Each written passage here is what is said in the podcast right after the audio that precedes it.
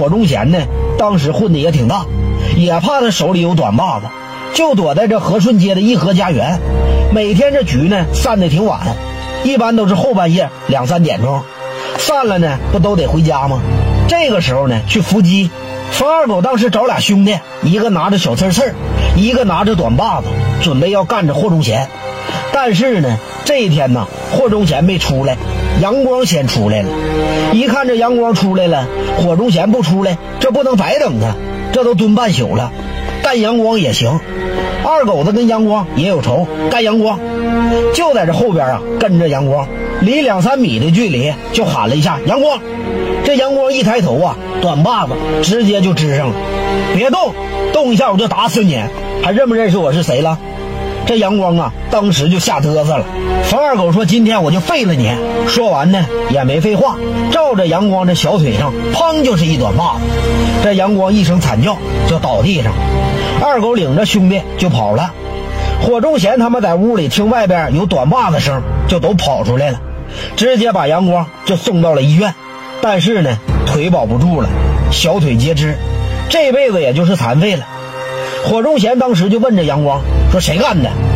杨光说：“冯二狗。”火忠贤恨的咬牙切齿，和这张法英一商量，决定得废了冯二狗，就召集兄弟在长春翻冯二狗。找了几个月也没找到这冯二狗，但是这时候呢，杨光这伤也好的差不多了，天天拄着拐。常宝民有个兄弟叫孙海，他是卖粉条子的，当时就在这个朝阳红旗街大喜凤迪厅在那儿卖，他就发现冯二狗了，赶紧通知霍忠贤和常宝民。这一听说看着冯二狗在大喜凤玩，说赶紧给我抄家伙事儿，三把短把子全拿。这大哥杨光一听说发现冯二狗了，这一瘸一拐的说那个我也去。这霍忠贤就拦着说大哥啊，你去干啥去？这瘸了吧唧的就别去了。杨光不行，我肯定得去。瘸了吧唧的就别去了。阳光不行，我肯定得去。这后来呢也没见过阳光，就把这阳光也拉着了。一共去了五个人，常宝卫开车拉着常宝民、霍忠贤、张法英、阳光。当时阳光拿了一把双管，到了大喜凤，常宝民就扶着阳光下的车。张法英、霍忠贤、常宝卫一起进了屋，这发现冯二狗，常宝民就大喊一声：“冯二狗别动，动他一下，我一短把子我就干死你！”这冯二狗一瞅霍忠贤、张法英，撒腿就跑，眼瞅着到门口就要跑出去了。这霍忠贤和张法英呢，正在犹豫呢，不打他就跑了，要打呢，里边还有不少顾客，害怕打着别人。这阳光呢，肯定是恨二狗子，他不管的事儿，照着冯二狗的脑袋。砰！就一下子，直接就爆头了。当时这大喜凤里面啊，就炸营了。霍忠贤一看，赶紧跑啊！这常宝民背着阳光就跑，这几个人呢，上车就跑了。大喜凤这老板赶紧上报朝阳总公司。